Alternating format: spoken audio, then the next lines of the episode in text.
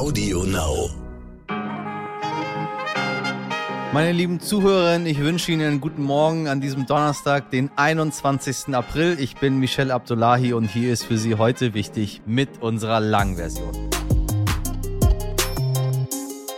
Erstmal vorweg ganz, ganz lieben Dank für Ihre äh, wundervollen Geburtstagswünsche, die mich über so viele Kanäle erreicht haben. Ich bin sehr froh, wirklich so eine treue, liebe, coole, witzige, freundliche Community mit Ihnen zu haben, ähm, die sich jeden Tag meine Stimme antun.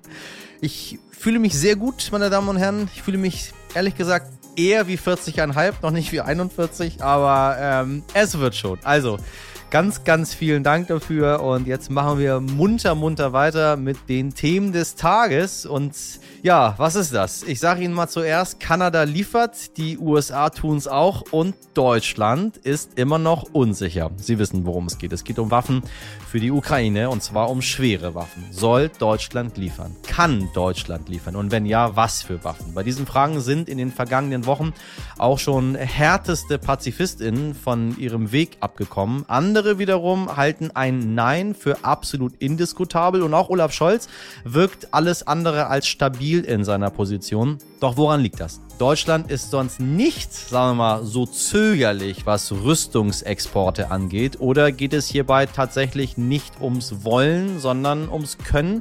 Sind die Bundeswehrbestände einfach leer? Das klären wir heute mit dem Rüstungsexperten Dr. Max Mutschler viel Spaß damit. Ähm, Sie wissen, wir lernen hier viel in diesem Podcast.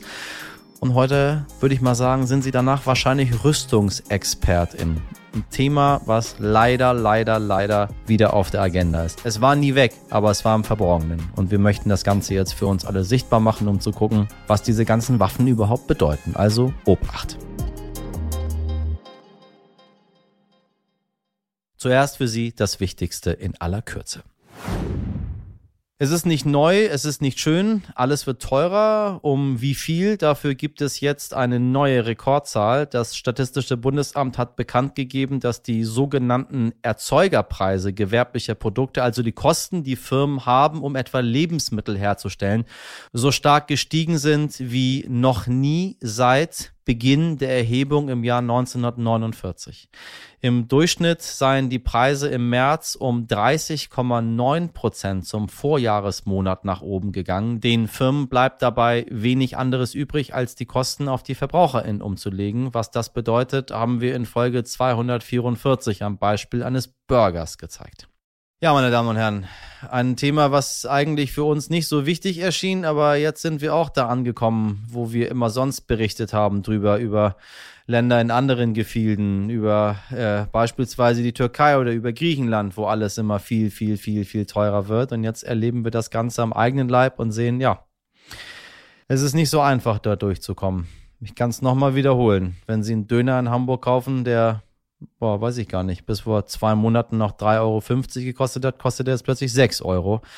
Und ich frage mich wirklich, wie das Menschen und Familien zahlen, die nicht ganz so viel Geld in ihrem Portemonnaie haben und eigentlich wie alle anderen das auch zahlen, weil ich meine, fast 100 Prozent mehr. Überlegen Sie mal, sind Ihre Löhne auch so viel gestiegen? I doubt it. Die Deutsche Bahn soll das Nahverkehrsnetz im kanadischen Toronto aufbauen. Halleluja, meine liebe Community, ich weiß, viele von Ihnen werden jetzt mindestens schmunzeln und sich fragen, spinnen denn die Kanadier? Waren die schon mal in Deutschland? Warum tun die sich das an? Beantworten kann ich Ihnen das nicht. Ich kann Ihnen nur sagen, dass es bei dem Projekt um einen zweistelligen Milliardenbetrag geht. Und ich würde ja auch mit Ihnen kichern, liebe Community, wenn mich solche Meldungen nicht jedes Mal zur Weißglut treiben würden, weil es einfach nicht sein kann, dass der Bahnverkehr in Deutschland eine derartige Katastrophe ist, kleinere Bahnhöfe weggespart und viele Regionalverbindungen gestrichen werden, während die DB anderswo auf der Welt schöne Prestigeprojekte umsetzt die Bahn, meine Damen und Herren. Meine Meinung müssen Sie nicht teilen, gehört wieder verstaatlicht und teilweise ehrlich gesagt auch zerschlagen. Punkt. 175 Jahre Haft. So viel drohen Julian Assange in den USA, seit ein Gericht in London gestern seine Auslieferung an die USA genehmigt hat. Zustimmen muss jetzt nur noch das britische Innenministerium. 175 Jahre Haft wegen Spionage und der Gefährdung von Informanten, wie es offiziell heißt. Mit anderen Worten, 175 Jahre Haft für ein paar Wahrheiten. Nennen wir es, wie es ist. Jetzt mal ganz unter uns, liebe Community, Ihr Netflix-Abo, das teilen Sie doch mit jemandem, oder? Ihrem Partner vielleicht, der WG, mit der Familie. Wenn ja, dann gehören Sie zu rund 100 Millionen Haushalten weltweit. Diese Schätzung hat der Streamingdienst mit seinem neuesten Quartalsbericht bekannt gegeben und geteilte Passwörter für die eher mauen Zahlen darin verantwortlich gemacht. Zum ersten Mal seit zehn Jahren musste Netflix einen Nutzer Rückgang verzeichnen. Seither war das Unternehmen bislang immer nur weiter gewachsen, gewachsen und gewachsen. Auf gegenwärtig immer noch rund 220 Millionen NutzerInnen. Ein weiterer Grund für den Rückgang. Netflix hat seit Ausbruch des Krieges gegen die Ukraine sämtliche russischen Konten gelöscht, rund 700.000. Ja, kann ich denn nur sagen. Haltung hat nun mal seinen Preis. Und der Preis lautet heute, dass die Aktie um fast 40 Prozent nach unten gerauscht ist. Liebe Netflix-AktionärInnen, tapfer bleiben. Sie wissen ja, das Ganze geht wieder nach oben. Seit 43 Jahren erscheint die Tageszeitung Taz und die Geschichte dieser Zeitung ist durchaus turbulent. Es gab Hausdurchsuchungen, Redaktionsbesetzung und natürlich jede Menge chaotischer Konferenzen. Nichts konnte die Redaktion bisher daran hindern, am nächsten Morgen eine frische Taz zu produzieren. Bis jetzt. Denn am gestrigen Mittwoch erschien zum ersten Mal in der Historie der Zeitung keine Taz. Grund war, und jetzt alle Verschwörer aufgepasst, einfach nur ein stinknormaler Stromausfall, wie die Vize-Chefredakteurin Katrin Gottschalk erklärte. So kamen die Redakteurin bis zum Abend nicht an ihre Daten. Tja, das ist eben der Unterschied zwischen Deutschland und Russland. Hier erscheint eine Zeitung nicht, weil es keinen Strom gibt und in Russland erscheint keine Zeitung, weil sie verboten wird. Der russische Oligarch und Gründer der Tinkoff Bank, Oleg Tinkoff, war bisher nicht so präsent in den Medien, zumindest hier bei uns. Doch nun nennt der Mann Russlands Militär eine Scheißarmee und fordert auf Instagram ein Ende dieses irrsinnigen Kriegs. In seinem Post spricht er davon, dass 90 Prozent der Russen gegen diesen Krieg seien und die restlichen 10 Prozent seien Idioten, so wie das in jedem Land sei. Außerdem wendet er sich an den Westen und wünscht sich, dass genau dieser Westen Putin einen klaren Ausweg zeige, mit dem der dann sein Gesicht wahren könne und durch den dieses Massaker gestoppt würde. Auch gegen Oleg Tinkoff wurden übrigens Sanktionen verhängt und außerdem hatte er im vergangenen Jahr eine halbe Milliarde US-Dollar an US-Finanzbehörden bezahlt, weil er Einnahmen verschwiegen hatte. Das nur zur Vollständigkeit.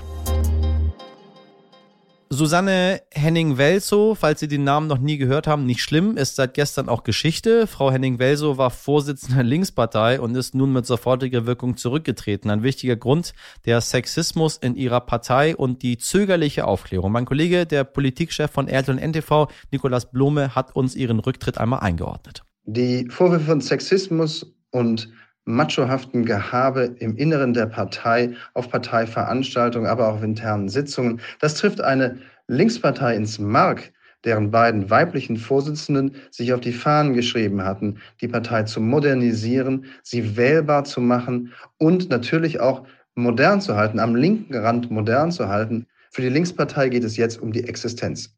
Eine der beiden weiblichen Vorsitzenden ist jetzt zurückgetreten. Der Druck auf die andere, Janine Wissler, wird immens wachsen, weil sie aus Hessen kommt und in Hessen ist offenkundig der Ursprung des Sexismusskandals. Ohne Vorsitzende und ohne absehbare Nachfolger an der Spitze der Partei kann die Rettung der Partei, der Linkspartei, aber nicht glücken. Und die ist wirklich höchste Zeit, weil die Wahlergebnisse in Ost wie in West zuletzt denkbar schlecht waren und die Menschen auf der Straße sich einfach die Frage nicht mehr beantworten können, wozu braucht es die Linkspartei? Vielen Dank für die Einschätzung, lieber Nikolas. Und als hätten wir es geahnt, äh, hatten wir in unserer gestrigen Folge ausführlich über politische Rücktritte gesprochen. Falls Sie die Folge 257 mit Journalistin Jutta Bielich-Wonka verpasst haben, hören Sie gerne mal rein.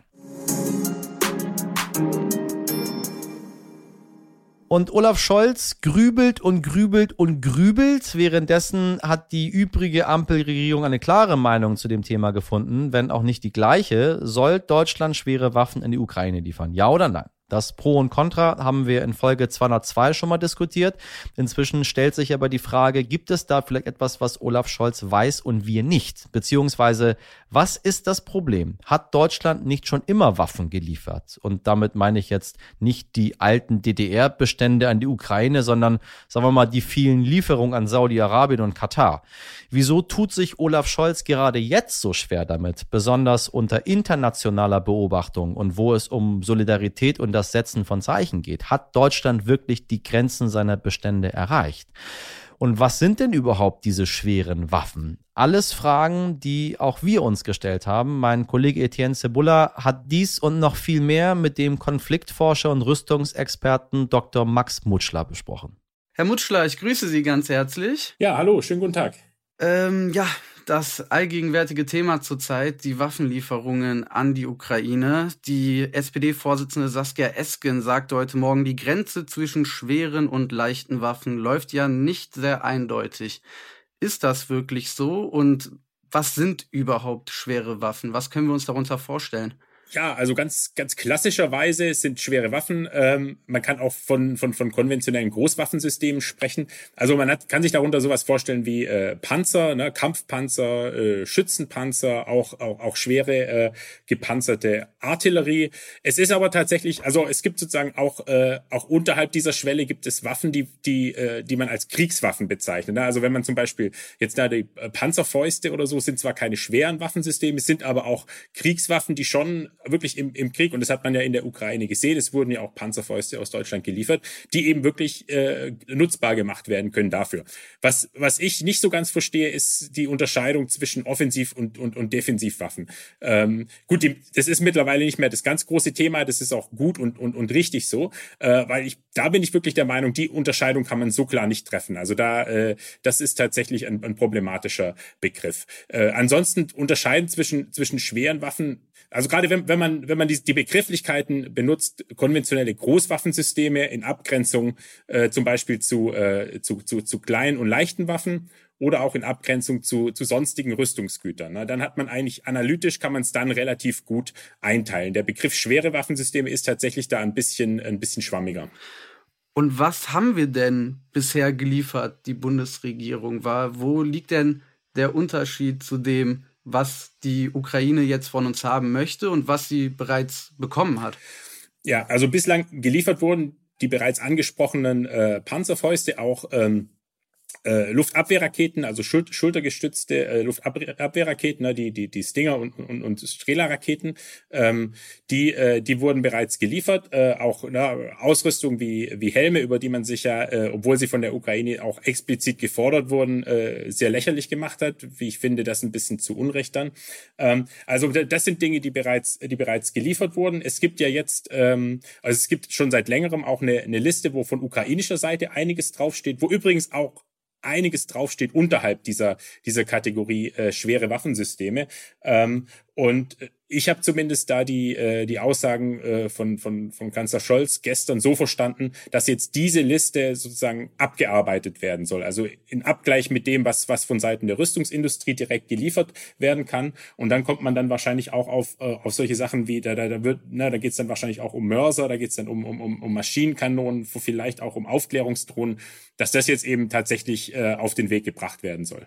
Kanzler Scholz hat ja gesagt, das soll von Deutschland finanziert werden. Eine Milliarde möchte man da bereitstellen. Wie läuft das denn dann ab? Bestellt dann die Ukraine direkt bei einem Rüstungsunternehmen? Und ähm, jetzt mal ganz salopp gefragt, was bekommt man denn an Ausrüstung für eine Milliarde? Wie viel, wie viel ist das denn? Also zu, zu, zunächst mal zum Prozess. Ja, in dem Moment, wo es dann tatsächlich nicht darum geht, dass es Waffenlieferungen direkt aus Bundeswehrbeständen sind, sondern in, in so einem Fall dann eben quasi ein, ein kommerzieller Rüstungsexport, muss es in der Tat, also quasi muss es den, den, den Auftrag geben an die Rüstungsindustrie und von Seiten des, äh, des Rüstungsunternehmens muss dann ein, äh, ein Antrag gestellt werden auf eine, auf eine Ausfuhrgenehmigung. Also gegebenenfalls erst noch auf die, auf die Produktion, wenn es sich um, um, um Kriegswaffen handelt und dann eben später um die Ausfuhr. Also das heißt, es muss dann beantragt werden. Ne? Die Rüstungsindustrie darf nicht einfach einfach so äh, Sachen ausliefern. Dafür haben wir eben ein, ein, ein Kontrollsystem. Äh, äh, und das ist dann letztendlich ähm, eine, eine politische Entscheidung. Und äh, das ist aber ja jetzt, das ist klar gemacht worden. Also wenn es sich um, um äh, die Rüstungsgüter und auch die Kriegswaffen aus dieser Liste handelt, dann wird man das von politischer Seite aus genehmigen. Das äh, so verstehe ich die Aussage von von Scholz von von gestern. Ähm, für, für eine Milliarde lässt sich natürlich da gerade in dem Bereich durchaus, da lässt sich einiges machen. Also wie gesagt, auf, ich könnte mir vorstellen, dass es dann um, äh, um, um Mörser geht, Maschinenkanonen, auch, auch Aufklärungsdrohnen, vielleicht auch um weitere, um weitere Panzerfäuste. Das sind äh, Waffensysteme, die jetzt, äh, sag ich mal, finanziell äh, sich nicht in der, also eher in ein, eher, eher geringer sind. Also es sind wesentlich billiger als jetzt eben komplett neue äh, Großwaffensysteme, wie jetzt zum Beispiel äh, neue Kampfpanzer oder so. Ja, deswegen, da ist durchaus für diese eine, für diese eine Milliarde lässt sich da einiges mit beschaffen. Und wie schnell könnte das dann vonstatten gehen? Also, das muss ja dann auch erstmal alles produziert werden. Sie haben gerade gesagt, das muss auch dann genehmigt werden. Wann könnte denn dann die Ukraine überhaupt mit diesen Waffen rechnen?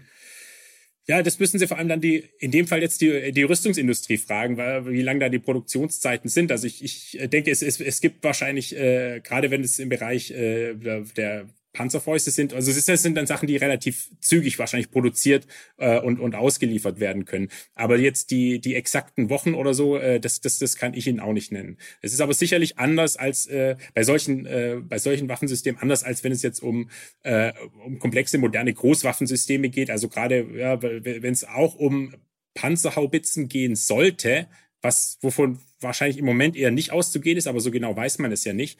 Ähm, das würde sicherlich länger dauern. Jetzt hat ja Olaf Scholz auch das damit begründet, dass über die Industrie gekauft werden soll, weil der Bundeswehrbestand an seine Grenzen gestoßen ist. Ähm, das hat wohl der stellvertretende Generalinspekteur der Bundeswehr, Markus Laubenthal, auch heute Morgen wohl nochmal bestätigt. Ähm, sehen Sie das auch so? Ist das wirklich wahr? Das ist natürlich jetzt als, als Außenstehender, der jetzt nicht äh, in der Bundeswehr im Verteidigungsministerium äh, sitzt und da sozusagen die, die First-Hand-Information hat, nicht ganz so einfach zu beurteilen. Ich denke schon, dass es so ist, wenn man, wenn man Material von der Bundeswehr abzieht, ob das Material ist, das schon für Einsätze fest eingeplant ist oder ob das auch Material ist, äh, das sich sozusagen als, äh, wenn man so will, ein Stück weit als Ersatzteillager äh, für die Bundeswehr herhalten muss, dann ist es natürlich eine Schwächung der Kapazitäten der Bundeswehr. Das heißt, man würde da sozusagen von der Bundeswehr was, was, was wegnehmen.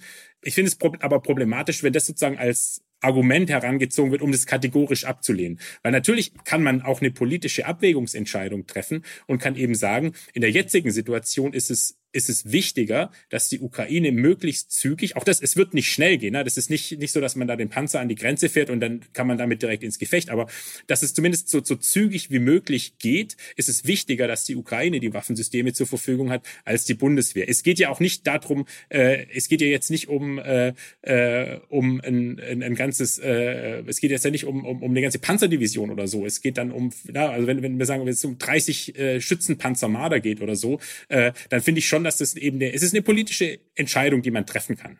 Das, das wollte ich damit sagen.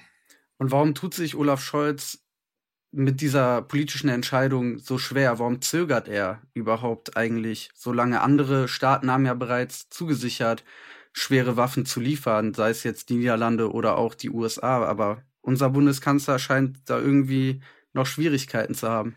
Ja, also auch da muss man zunächst mal noch sagen, äh, es ist jetzt auch was, wenn man sich, die Niederländer haben zum Beispiel angekündigt, ne, äh, Panzerfahrzeuge zu liefern von Seiten der USA, äh, ist auch von gepanzerten Fahrzeugen die Rede, auch von, von, von, von Haubitzen und so, teilweise sogar von Hubschraubern. Aber auch da bisschen Vorsicht äh, und auch bisschen, bisschen, bisschen sozusagen zu Zurückhaltung, alles über einen Kamm zu scheren. Auch das sind, soweit ich das jetzt absehen kann, sind nicht die äh, sozusagen die die die neuesten äh, und kampfkräftigsten Waffensysteme, um um um die es um die es da geht. Da kann man sagen, okay, wenn es um die alten Marder geht, ist es auch nicht mehr unbedingt so der Fall, aber äh, da, da muss man dann schon ein bisschen, äh, bis, bis, bisschen unterscheiden. Also es ist jetzt nicht so, äh, dass jetzt die, die, die Niederländer und die Belgier würden jetzt irgendwie, äh, würden jetzt irgendwie Kampfpanzer liefern und, und, und, und Deutschland würde weiterhin nur auf seinen, äh, auf seinen Panzerfäusten und Helmen bestehen. Ne? Äh, das wird dann da auch ein bisschen, äh, bisschen aufgebauscht, meiner Meinung nach. Richtig ist aber, dass die, dass die, dass die Lieferungen, wie sie schon von, gerade von, von USA-Seite auch schon getätigt, zugesagt wurden, dass das schon noch deutlich über das hinausgeht, was, was Deutschland bislang geliefert hat. Von dem her ist es auch nicht, ist es nicht völlig falsch, diese Diskrepanz festzustellen. Und ich bin auch der Meinung, dass, äh, dass Deutschland da wirklich äh, diese, diese Lücke und diese Diskrepanz schließen sollte. Ähm, gerade was, äh, was auch äh, zumindest teilweise auch Material aus Bundeswehrbeständen angeht.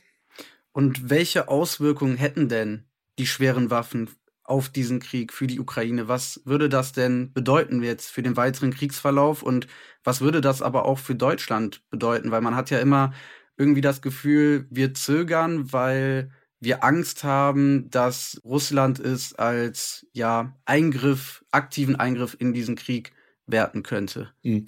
Also gerade gerade zu diesem letzten Punkt gleich mal damit, um mal damit anzufangen. Äh, es werden ja schon Waffen geliefert, es werden auch schon schwere Waffensysteme geliefert ähm, über über Polen zum Beispiel. Und bislang haben wir es ja nicht gesehen, dass äh, Russland sozusagen außerhalb des ukrainischen äh, Territoriums solche äh, Konvois angegriffen hat. Also das heißt, die, die Abschreckung scheint auch dahingehend, also die NATO-Abschreckung scheint dahingehend ja zu funktionieren. Ähm, das heißt natürlich nicht, dass es, dass es komplett risikofrei wäre, ja, äh, die Waffen zu liefern. Natürlich äh, ist die Möglichkeit, dass Russland darauf reagiert, dass es auf, dass es eskalatorisch reagiert, vielleicht primär in der Ukraine, was es selber dann hier nochmal ähm, zum Einsatz bringt.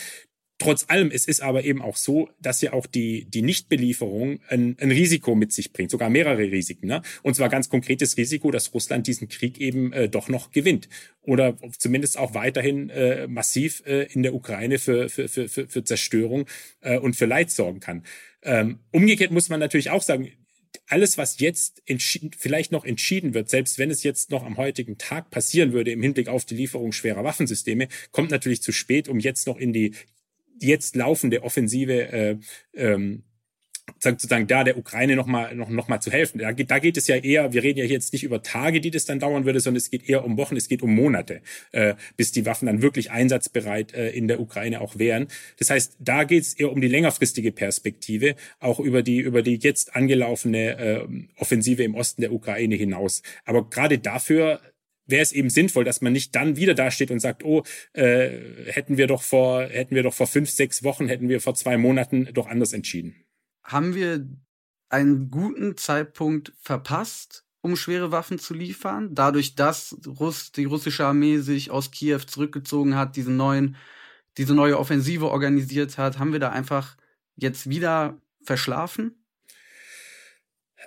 ja, man muss wahrscheinlich sagen, dass es besser gewesen wäre, es schon, es schon früher zu machen, es schon früher einzuleiten. Ähm, ich will aber schon auch für ein gewisses Verständnis werben, dass man sich solche, dass man sich solche Entscheidungen auch nicht auch nicht leicht macht. Also dass äh, zum einen, dass es abgestimmt werden muss, dass es gerade auch im Hinblick auf die auf die Abschreckungsfähigkeit der NATO ähm, ähm, abgestimmt werden muss. Aber aber ja, äh, es wäre besser gewesen, es früher zu machen, einzuleiten, vor allem auch, dass wir gerade sozusagen die Debatten, die wir in den letzten Tagen auch hatten, äh, wenn wir wenn wir die schon vor drei Wochen, vor vier Wochen äh, geführt hätten, dann dann könnten wir jetzt eben schon wesentlich weiter sein. Das wäre sicherlich gut gewesen.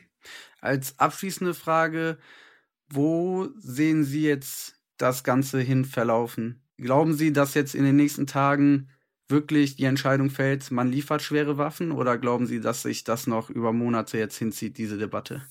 Ja, schwer zu sagen. Ich stecke ja da auch nicht drin im, äh, nicht im Kopf des Kanzlers und auch nicht äh, sozusagen, was da äh, äh seine näheren Leute. Ich, ich scheint mir scheint mir so zu sein, dass es insbesondere entscheidend sein wird, wie sich sozusagen auch die äh, die SPD da noch innerparteilich, äh, wie sich da die Debatten entwickeln werden. Ähm, die Aussagen von Scholz von gestern würde ich erstmal so deuten, äh, dass es jetzt nicht dass es jetzt nicht schnell äh, zu der Entscheidung kommt, ja, schwere Waffen werden auch geliefert, sonst hätte er es ja gestern verkünden können. Ähm, ich hoffe aber tatsächlich, dass es, äh, dass die Entscheidung noch herbei, herbeigeführt wird. Ich, ich ich weiß nicht, wenn, wenn Sie, wenn wir die Zeit haben, wenn, wenn ich noch was sagen darf, was auch ein bisschen einen, einen, einen persönlicheren Bezug hat. Natürlich ich habe ja in der Vergangenheit äh, die Bundesregierung immer wieder kritisiert und, und, und aus meiner Sicht kritisieren müssen, dass sie, dass sie, dass sie zu viel und zu schnell Waffen geliefert hat, vor allem an, an autoritäre Staaten, die auch äh, in Kriege verwickelt sind, die, die nachweislich Kriegsverbrechen begangen haben. Äh, ich, ich nenne jetzt mal Saudi-Arabien, die Vereinigten Arabischen Emirate, im Jemen insbesondere. Äh, man könnte mit Abstufung auch noch Katar, Ägypten äh, und auch verschiedene andere noch erwähnen. Deswegen ist es mir eigentlich ein bisschen ein Rätsel, dass wir, äh, dass wir, dass wir diese Staaten so lange und auch so unhinterfragt wirklich mit modernsten und auch mit, mit, mit, mit schweren Waffensystemen ausgerüstet haben. Äh, und dass wir, dass wir jetzt im Fall der, der Ukraine, wo wir wirklich einen Angriffskrieg von russischer Seite sehen, wo es völlig klar ist, äh, Recht, dass die Ukraine hier eigentlich nur ihr Recht auf Selbstverteidigung nach Artikel 51 der VN-Charta ausübt, ähm, dass wir in dem Fall jetzt so einen Eiertanz aufführen, ähm, das finde ich tatsächlich, ähm, ich muss es, aber wie gesagt, ich sage es auch in der Kombination mit den Rüstungsexporten, die wir an andere Staaten allzu schnell genehmigt haben, weil eben auch die Rüstungsindustrie massiv davon profitieren konnte. Ähm, das finde ich ist insgesamt wirklich ein beschämendes Bild äh, der deutschen Rüstungsexportpolitik ähm, und muss auch, also das heißt, da gibt es auch strukturelle Probleme. Ne? Wir haben gerade in der Debatte, ich weiß nicht, ob Ihnen das bekannt ist, um, über ein Rüstungsexportkontrollgesetz. Es steht ja auch im, im, im Koalitionsvertrag drin. Äh, und die Bundesregierung hat sich das auch zum Ziel gesetzt, ein solches Gesetz zu verabschieden. Und ich denke, wir brauchen es unbedingt. Dieses ganze System, dass eigentlich Rüstungsexporte primär dann stattfinden, äh, wenn die Rüstungsindustrie Geld damit verdienen kann, dass sie aber in anderen Fällen, wo sie sicherheitspolitisch auch mal geboten äh, wären, dass sie dann eigentlich nicht passieren oder zumindest, dass es keinen klaren, äh, keine klare Strategie und auch überhaupt keine Transparenz äh, gibt, wie das Ganze ablaufen soll. Die, also das heißt, der Fehler steckt auch im System. Das heißt, äh, abgesehen auch vom, vom jetzigen konkreten Konflikt Ukraine, wir müssen am System was ändern. Die deutsche Rüstungsexportpolitik muss auch vor allem, sie muss viel transparenter äh, werden und es muss viel klarer werden, wann es angebracht ist zu liefern und wann es auf gar keinen Fall angebracht ist zu liefern liefern. Das fehlt mir auch noch in der Debatte. Herr Dr. Mutschler, vielen lieben Dank für das Gespräch und Ihre Einschätzungen und Einordnungen. Ich hoffe, wir hören uns bald wieder. Ja, ich bedanke mich. vielen Dank. Wiederhören. Heldin des Tages. Kleines Rätsel. Wer ist das? Ihr gehören alle Schwäne, Störe, Wale und Delfine rund um das Vereinigte Königreich und das per Gesetz. Außerdem besitzt sie einen Lkw-Führerschein und sie wird heute 96 Jahre alt. Ja, Sie wissen es, die Rede ist von ihrer Majestät Elisabeth Alexandra May Windsor, aka Elizabeth II, aka die Queen. Was sie an diesem besonderen Tag macht, erklärt uns zum Abschluss der Royals-Experte Michael Begasse. Unglaublich. 96 Jahre. Was für ein Alter. Aber vor allem, was für ein Leben. 70 Jahre sitzt Elisabeth II. in diesem Jahr auf dem Thron. Im Sommer wird ja ganz, ganz groß gefeiert. Das erste Juni-Wochenende steht ganz im Zeichen des Platinum Jubilees ihrer Majestät. Und deswegen wird sie heute nicht allzu viel machen. Man schont die Queen, man schont sie, weil sie in ihrem fortgeschrittenen Alter körperlich so ein bisschen angeschlagen ist. Man hat es an den letzten Bildern gesehen. Sie ist wirklich eine ganz, ganz zarte, kleine Frau geworden. Aber das Wunderschöne heute für mich zumindest ist, dass sie geistig komplett fit ist. Das ist wirklich eine Frau, die genau alles mitbekommt, was auf der Welt passiert.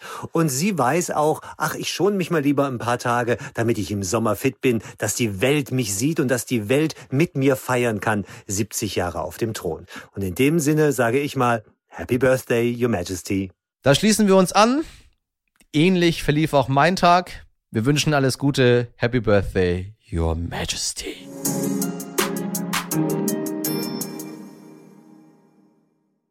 Und auch wir haben Geburtstag, liebe Community. Es ist eine Geburtstagsfolge jetzt hier. Geburtstag der Queen, Geburtstag von ihrem Moderator und Geburtstag von heute. Wichtig, kommende Woche werden wir ein Jahr alt und aus diesem Anlass wollen wir jeden Tag ein bisschen zurück und ein bisschen nach vorne schauen. Mehr erfahren Sie dann am Montag. Bis dahin hören Sie uns morgen aber nochmal ganz regulär und auch ganz regulär bewerten Sie uns, empfehlen Sie uns, schreiben Sie uns heute wichtig at stern.de und nominieren, nom, nom, nom, nom, nominieren Sie uns fleißig für den Deutschen Podcastpreis. Meine Redaktion bestand heute aus Sabrina Andorfer, Mirjam Bittler, Dimitri Blinski, Etienne Cebula und Frederik Löbnitz. Produziert wurde diese Folge von Nikolas Femerling für Sie. Wir hören uns dann morgen wieder ab 5 Uhr. Ich wünsche Ihnen einen wundervollen Donnerstag. Machen Sie was draus. Ihr Michel, Ex-Geburtstagskind Abdullahi.